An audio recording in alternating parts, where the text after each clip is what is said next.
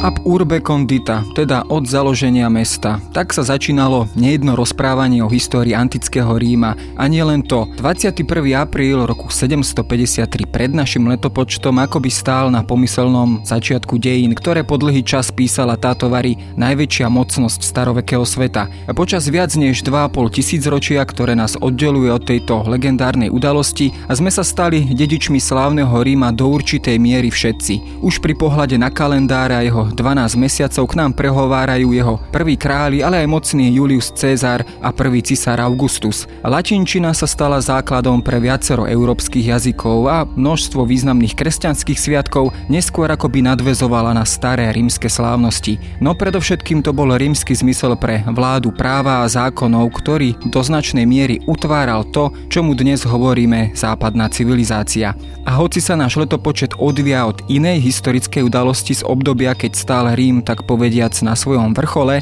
stále sa musíme vracať k onomu legendárnemu založeniu večného mesta. Preto sa pýtame, čo je pravdy na legende o dvoch bratoch, Romulovi a Rémovi, a boli prví Rímania skutočne potomkami Trójanov, tak ako nám to vo svojom epose Eneida naznačuje básnik Vergilius, alebo je to všetko len výsledok neskoršej rímskej propagandy. Počúvate pravidelný týždenný podcast denníka Sme Dejiny. Moje meno je Jaroslav Valent, som zodpovedným redaktorom magazínu Historická revue a rozprávať sa budem s historikom, docentom Pavlom Valachovičom, ktorý prednáša o dejinách Ríma na Filozofickej fakulte Univerzity Komenského v Bratislave.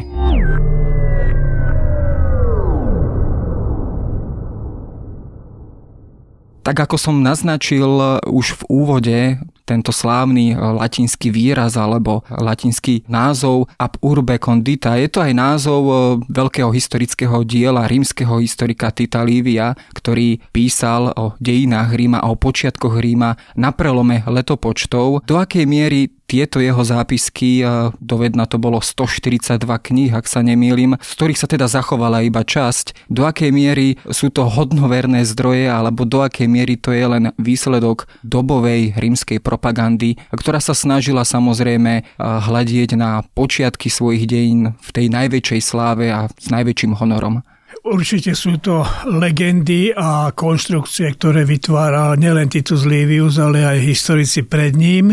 Musíme si uvedomiť napríklad, že Titus Livius žil asi sedemsto rokov po založení mesta. On pôsobil a žil teda v druhej polovici prvého storočia pred našim letopočtom. Samozrejme čerpal z rôznych materiálov, či už z diel tzv.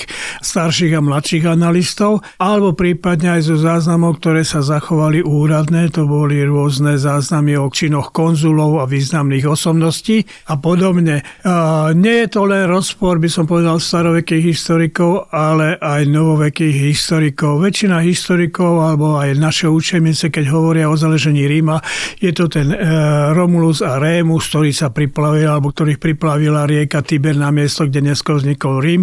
Tu si môžeme spomenúť napríklad aj na Mojžiša, alebo na Sargona prvého Akadského, ale aj moderní historici, nie že sú v rozpakoch, proste učebnice uvádzajú tie legendárne počiatky Ríma, ale napríklad práve talianské historiky historik Ettore Pais, ktorý pôsobil v tridsiatych rokoch dvadsiateho storočia, napísal Dejiny Ríma, kde odmietol tie najstaršie dejiny Ríma a hovorí, alebo píše, že hodnoverné dejiny Ríma pochádzajú alebo začínajú až niekedy v štvrtom storočí pred našim letopočtom. Ale samozrejme, keďže máme takéto legendy a mýty a podobne, tak je to aj pre čitateľov oveľa zaujímavejšie, nie je to len nejaká prázdna konštrukcia, ale sú tam príbehy, na ktorých, povedzme, aj Titus Livius chcel poukázať, čo sa dialo v tých sedemsto rokov pred ním, alebo ako to porovnával so svojou dobou a podobne.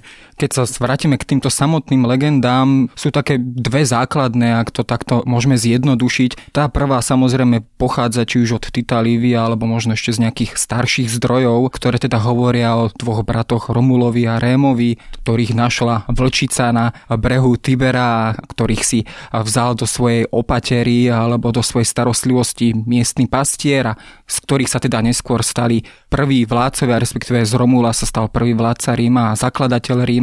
Druhá legenda je ako keby v histórii alebo v tých legendárnych dejinách zachádza ešte viac dozadu k Trojskej vojne. Tu sa dokonca objavuje taký ten motív o tom, že Rímania vlastne pochádzajú z potomkov Trójanov, ktorí ušli z horiacej Tróje a prostredníctvom ich veľkého hrdinu Enea sa, sa doplavili až k Látiu. Čo tieto legendy vlastne vypovedajú o počiatkoch Ríma a boli to legendy, ktoré sa objavujú iba v rímskom prostredí, alebo sú to legendy, ktoré staroveký svet v takej či inej podobe poznal aj na iných miestach? Sú to zase legendy a dosť oneskorené, by som povedal, konštrukcie rímskych dejín, pretože až keď sa Rímania dostali do nejakého bezprostredného kontaktu s Gréckom a čerpali z gréckej civilizácie a kultúry, tak sa chceli ukázať, že oni sú rovní Grékom. A tak to teda ukázali, lebo potom máme teda legendu, keď sme už hovorili, že Livius písal dejiny Ab urbe condita,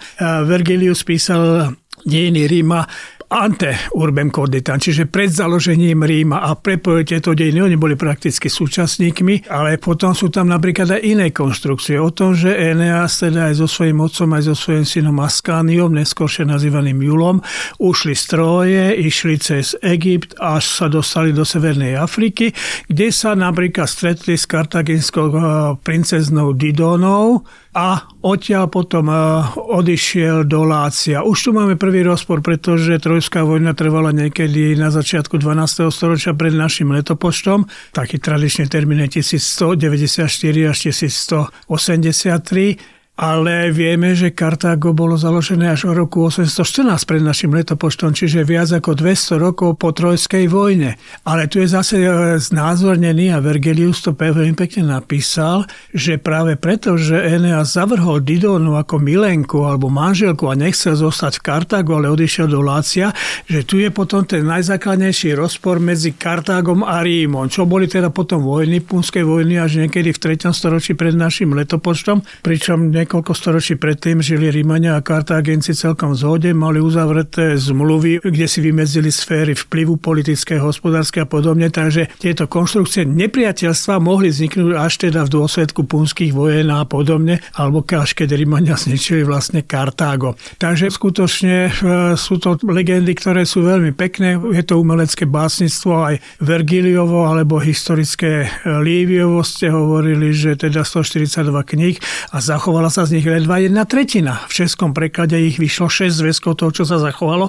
Teda keď si to prepočítame, tak to je osemnásť zväzkov, nestačia nám ani natiahnuté ruky, keby to vyšlo všetko. A už ani v staroveku to nikto nechcel prepisovať také rozsiahle dielo. Livius na tom robil celé roky, celý život vlastne a podobne. Ešte neskorší autori poznali Liviovo dielo, excerpovali z neho poznámky a podobne, ale už vidíme, že sa zachovala prakticky len jedna tretina. Našťastie, čo nás možno najviac zaujíma, je tá prvá časť, kráľovské obdobie a začiatok republiky, kde sa formovali politické inštitúcie, orgány politické, rozdelenie moci, a keď sme tu hovorili aj o tom, že teda Rímania trvali na zákonnosť a na platnosti zákonov, tak aj zákony sa formovali a podobne. Keď sa pozrieme na toto prvé obdobie, samozrejme to je obdobie prvých šiestich alebo siedmich rímskych kráľov, až teda uvádza sa rok päťstodesať, kedy teda Rímania vyhnali posledného kráľa. Do akej miery sú tieto dátumy, ktoré sú uvádzané, alebo ktoré uvádza samotný Titus Livius, v zhode s historickou skutočnosťou a do akej miery hovoríme o reálnych historických postavách, ako je Romulus alebo ďalší z kráľov Numa Pompilius a tak ďalej. Do akej miery môžeme hovoriť o reálnych historických postavách postavách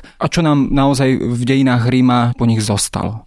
Už keby sme sa pozreli, povedzme, na to Liviovo dielo a keď píše o kráľoch, tak on tam uvádza, koľko rokov každý kráľ vládol, napríklad Romulus tridsaťdva rokov, ďalších štyridsať rokov, a keď si to spočítame, tak nám tých sedemstopäťdesiattri až päťstodesať pred našim letopočtom nestačí.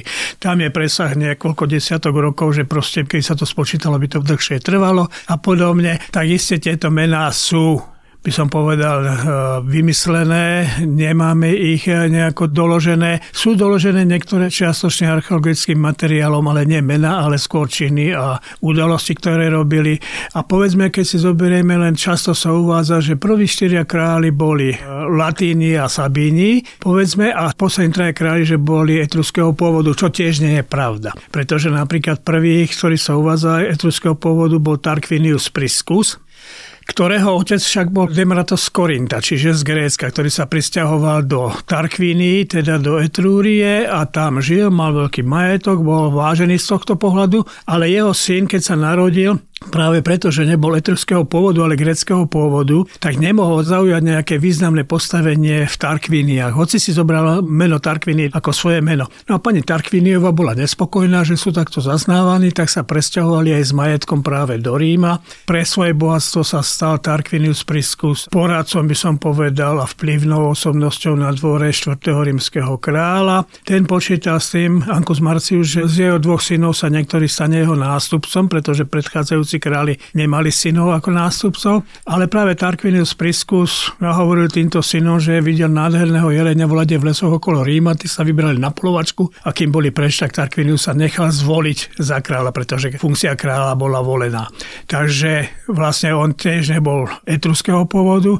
Šiestý rímsky kráľ Servius Tullius, to bol dokonca otrok pôvodne a bol prepustený na slobodu a stal sa kráľom a reformoval ústavu. No a posledný bol Tarkvínius Superbus, Spupný, ktorého Rímania nemali radi, pretože mu dali aj také pekné meno Spupný Superbus, ale to zase je trošku taký konflikt, že na jednej strane boli tam určité rysy, ktoré negatívne ukazujú tú postavu Tarkvínia Superba, ale na druhej strane najväčší dôvod napríklad, pretože ho oni nevyhnali, ale nepustili naspäť Ríma, lebo boli vo vojne a kráľ bol vonku. Bolo, že Tarkvínia Superba obviňovali, že občania, slobodní občania musia pracovať na stavbe kráľovského paláca a chrámu a podobných stavieb, takže boli nespokojní, tak sa zbavili kráľa.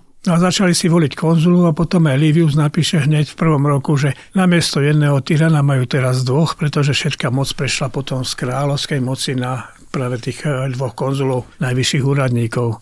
To už sme ale samozrejme v trošku neskoršom období. Keď sa vrátim k tým počiatkom, okrem Romula sa samozrejme často spomína meno Numa Pompilius, teda druhý rímsky král sabínskeho pôvodu. To bolo teda po tej e, slávnej dohode alebo zmierení Rimanov a Sabinov, po tom slávnom únose Sabínok, čo je ďalšia legenda, ktorá stojí pri základoch Ríma. Práve tento král býva veľmi často ospevovaný a kladený do akejsi, dá sa povedať, opozície alebo protikladu voči Romulovi, ako teda voči bojovnému a vojnychtivému kráľovi je Numa Pompilius král, ktorý je zmierlivý, učený a nábožný. Bol to práve tento panovník, alebo tento král, ktorý, dá sa povedať, stál skutočne pri tých počiatkoch Ríma, pokiaľ hovoríme o náboženskom živote, o prvých zákonoch, o stanovení možno kalendára, tak ako to uvádza Titus Livius, teda pokiaľ môžeme pokladať túto postavu aj za skutočne reálnu historickú postavu. Tiež asi nie, pretože môžeme vidieť tú základnú všeobecnú vývojovú etapu, že Romulus založil Rím ako vojak, čiže násilím sústredil obyvateľstvo do Ríma a podobne. A Numa Pompilius je kladený do jeho protikladu v tom, že dal Rímanom náboženské zákony a základy. Čo tiež nie je pravda, pretože už aj Romulus mal nejaké náboženské predstavy a uznával ich a podobne, ale Numa Pompilius vytvoril základ. Povedzme si, že teda o tých náboženských predstavách Romulových bolo aj to, že keď zabil údajne svojho brata, tak preriekol pamätné slova, že nech tak zine každý, kto prekoná hradby Ríma. Stalo sa tak potom za tých tisíctristo rokov iba dvakrát, ale už tu vidíme, že to je niečo, že krvou svojho vlastného brata posvetil hradby Ríma. No a Numa Pompilius preberal teda zvyky čiastočne etruské, ale proste je to všeobecná taká tendencia, že áno, niečo sa musí násilne zdromažiť, najmä v staroveku. To máme viacero také tzv. Synoikizmus, keď sa spájajú osady do jedného mestského štátu a vytvárajú nejaký základ. To urobili Romulus a potom to už začneme civilizovať a skultúrňovať proste a podobne. Ale Numa Pompilius nebol jediný náboženský zakladateľ, by som povedal, ale Rímania preberali často aj o niekoľko rokov neskôršie preberali a zasvedcovali rôzne chrámy, udalosti a podobne, ako poznávali okolité národy, tak preberali tiež od nich rôzne formy a predstavy a podobne. No a čo sa týka kalendára, tak antické autori píšu, že za Romula mali Rímania desať mesiacov, čiže tam tie mesiace boli dlhšie ako tých tridsaťpäť dní a Numa Pompilius tam pridal potom dva mesiace, január a február. Január to je podľa boha Jana, že to je boh ktorý má dve tváre. Jedno pozerá do minulosti a jedno do budúcnosti. Aj mesiac január potom pozerá ešte na koniec predchádzajúceho roka a už pozerá do budúcnosti na druhý. A február to bol mesiac dosť nešťastný, pretože vtedy prepukali rôzne choroby v februári a preto mu zasvetil a dal mu aj najmenej dní. Aj my to máme dvadsaťosem, budeme mať teraz vo februári dvadsaťosem dní, že je teda najkratší mesiac v roku a podobne. Ale tie mesiace potom sa upravovali takisto aj na mená. Dokonca v cisárskom období hrozilo, že celé názvoslovie kalendára sa pomení, pretože cisári tam chceli dať svoje mená, aby bola pamiatka na ne, ale našťastie sa to zmenilo, len teda júl a august podľa Cezara a august podľa cisára Augusta, ale už potom tie ostatné kalendáre boli. A to je také asi najbadateľnejšie dedičstvo, ktoré nám po tomto Ríme zostalo, týchto našich dvanásť mesiacov. Keď sa ale vrátim k samotnému založeniu Ríma, čo dnes historická veda, či už na základe nejakých archeologických nálezov a ďalších prameňov vie, povedzme o tomto zhruba siedmom a šiestom storočí pred našim letopočtom, čo sa v tom čase odohrávalo v tzv. Látiu, teda v dnešnom strednom Taliansku. Bola to oblasť, ktorá teda sa nachádzala jednak na severe medzi Etruskami alebo etruským svetom, od juhu a tam ešte dosahoval grécky svet. Do akej miery možno práve tieto dva vplyvy mali možno zásadný dopad na dejiny Ríma v tých prvých storočiach? Možno by sme si mali najprv spomenúť, že prečo Rím vznikol tam, kde vznikol. Pretože tam bol práve na rieke Tiber brod. Rieka Tiber na jar a na jeseň sa rozvodnieva. To ešte aj dnes v súčasnosti majú často problémy, keď sa rozvodní, najmä Taliani tento rok, na začiatku roka mali tých povodní dosť, ale bolo to práve to miesto, kde prechádzala cesta z juhu na sever, cez ten brod. Tam sú mesta Tarkvínie a Veje a podobne a na juhu zase. Celú túto oblasť Lácia obsadili indoeurópsky Latíni, pretože Taliansko alebo Itália a Apeninský polostrov bol osídlený mnohými kmeňmi, napríklad o Etrusku vôbec nevieme, aký majú pôvod. Čítame ich texty a podobne, poznáme náboženstvo, ale nevieme, akého sú pôvodu, pretože ich jazyk nie je príbuzný so žiadnym známym z jazykov. Takže na severe boli Etruskové, potom bola rieka Tiber a na juh boli Latíni, kde sa potom vyčlenilo práve obyvateľstvo tej dedinky Rómy, teda Rimania, ale okolo Ríma sídlili Latíni a tí mali pomerne vyspelú, by som povedal, civilizáciu, mali vytvorený dokonca latinský spolok, kde bolo dvanásť latinských miest. Rímania tam boli len ako takí chudobní príbuzní niekde na úzadi, ale postupne sa práve Rímania dostali do popredia a postupne začleňovali tie okolité územia. A potom na južnejšie alebo z juhu skutočne bol veľmi silný vplyv e, grécky, pretože Gréci od ôsmeho storočia kolonizovali východnú časť Sicílie a južnú Itáliu. Dokonca sa tomu hovorilo Grécia Magna, Veľké Grécko, aj dodnes sa to používa a dodnes sú tam mesta, ktoré sú grécké pôvodu, napríklad Tarent a Krotón, Sybaris a podobne, na Sicílii Metaponto, Sicília ako najvýznamnejšie mesto grécke, ktoré Gréci založili a podobne. Takže toto obyvateľstvo alebo tieto vplyvy tu boli skutočne veľmi značné a prelínali sa. Keď hovoríme o Etruskoch, tak Etruskovia prebrali od Grékov abecedu, čiastočne si ju prispôsobili a až od Etruskov prebrali abecedu Rímania a z nej urobili tú našu latinku, ktorú dodnes používame, tak im za to vďačíme. Od Etruskov prebrali rôzne symboly kráľovskej moci a podobne, ale aj technické vymoženosti. Tak ako ste hovorili, Rímania boli spočiatku, pokiaľ hovoríme o tom latinskom zväzku dvanástich miest, akýmsi takým príveskom alebo perifériou tohto sveta. Dokonca sa často uvádza práve v týchto legendách, či už u Tita Livia, či inde, že častokrát sa do Ríma sťahovali skôr muži, pastieri, ale aj zločinci, či ľudia z akejsi spoločenskej periférie, ktorí odchádzali alebo dokonca utekali z týchto väčších okolitých miest a v Ríme nachádzali akési útočisko.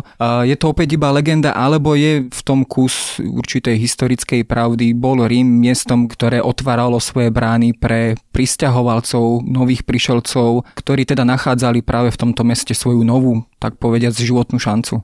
Áno, Rím, ako už sme spomínali, že teda založili Romulus a Rémus, vzniklo zlúčenie viacerých osád, pretože tiež ležal na území, kde sa rieka Tiber rozvodňovala, čiže nižšie položené územia boli zatopené vodou, ale na pahorkoch okolo Ríma, alebo ktorým sa tradične hovorí, že leží na siedmich pahorkoch, čo tiež nie je pravda, ich bolo viacej, ale že obyvateľstvo sídlilo vlastne na tých pahorkoch. A už po prvej svetovej vojne archeologické výskumy ukázali, že skutočne tam bola tá zmiešaná mnohonárodnosť. Vladimír Groch, český historik, ktorý ju prednášal na Masarykovej univerzite v Brne, sa venoval práve počiatkom Ríma a ukázal práve na analýze hrobových pozostatkov, že skutočne tam sídli, tak ako sa vieme, že sa hovorí, že Rím vznikol, alebo rímsky ľud vznikol spojením Latínov, Sabínov a Etruskov, že skutočne to bolo vidieť na tých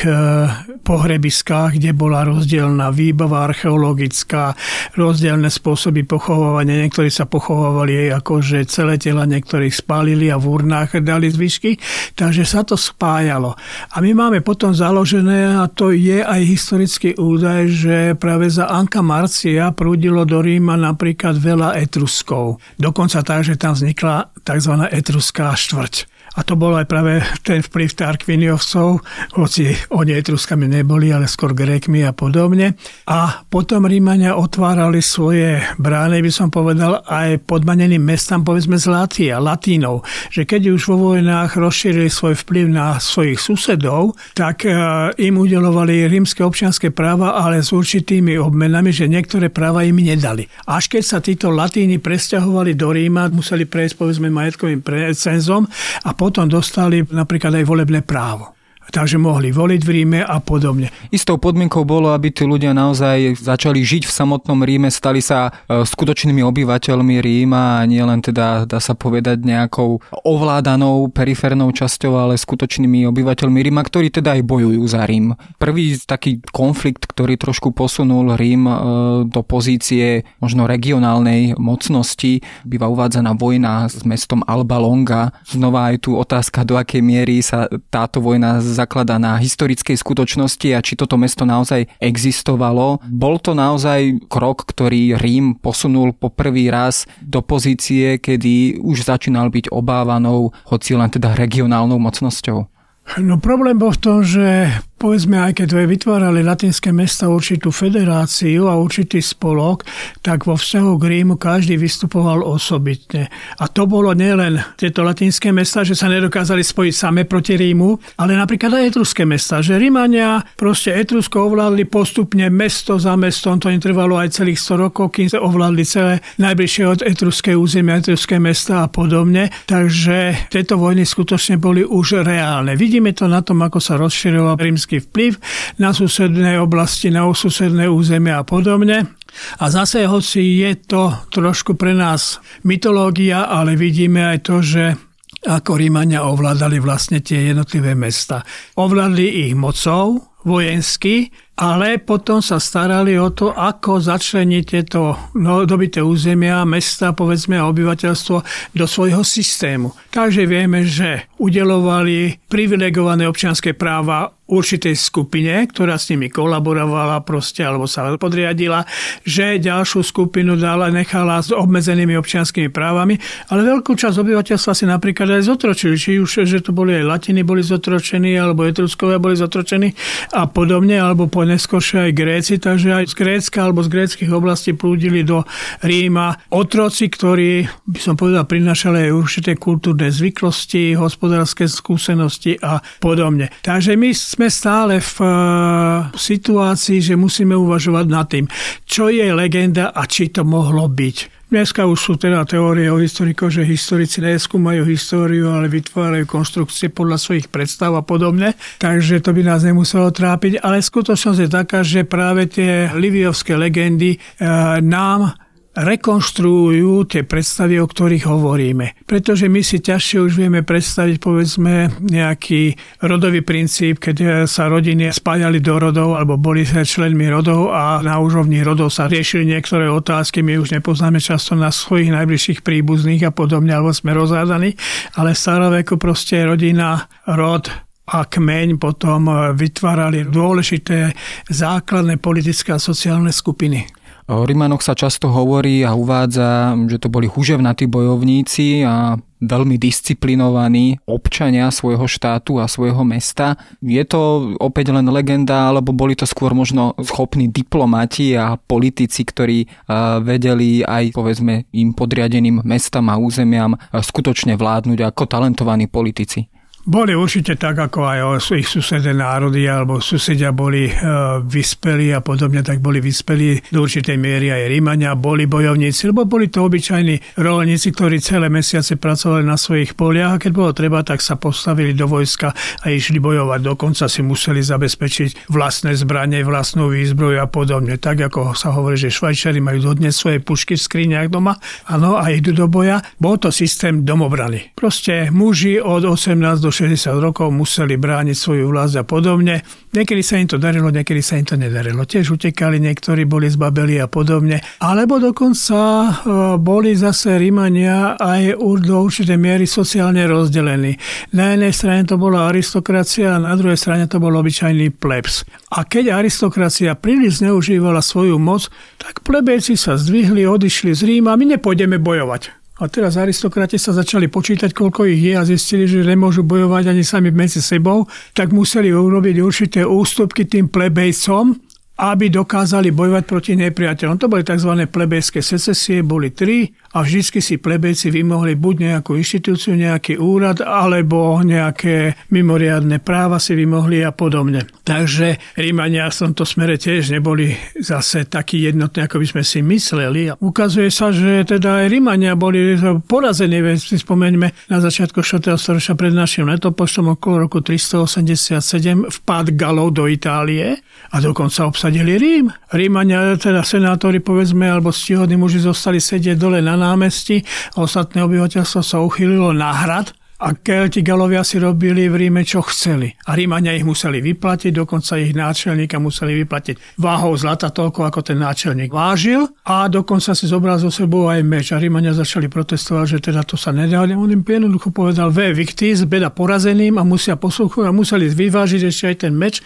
a potom odtiahli z Ríma. No ale zase na spiatočnej ceste ich potom Rímania prepadli, pekne vykinožili a zase preukázali svoju statočnosť. Takisto porehrali plno vojen napríklad v punských vojnách, najmä v druhej punskej vojne za Hannibala, keď na území Itálie utrpeli také porážky, že sa z toho spamätávali celé desaťročia.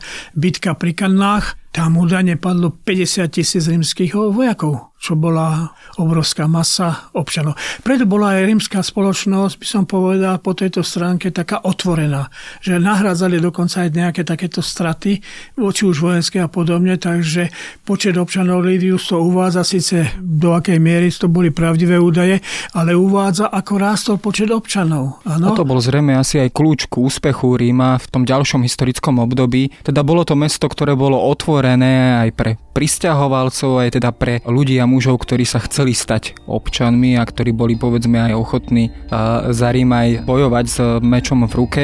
To už sú samozrejme ale dejiny, ktoré nasledujú po založení Ríma o mnoho storočí neskôr. K nim sa ešte určite niekedy dostaneme. Pre tento raz ďakujem.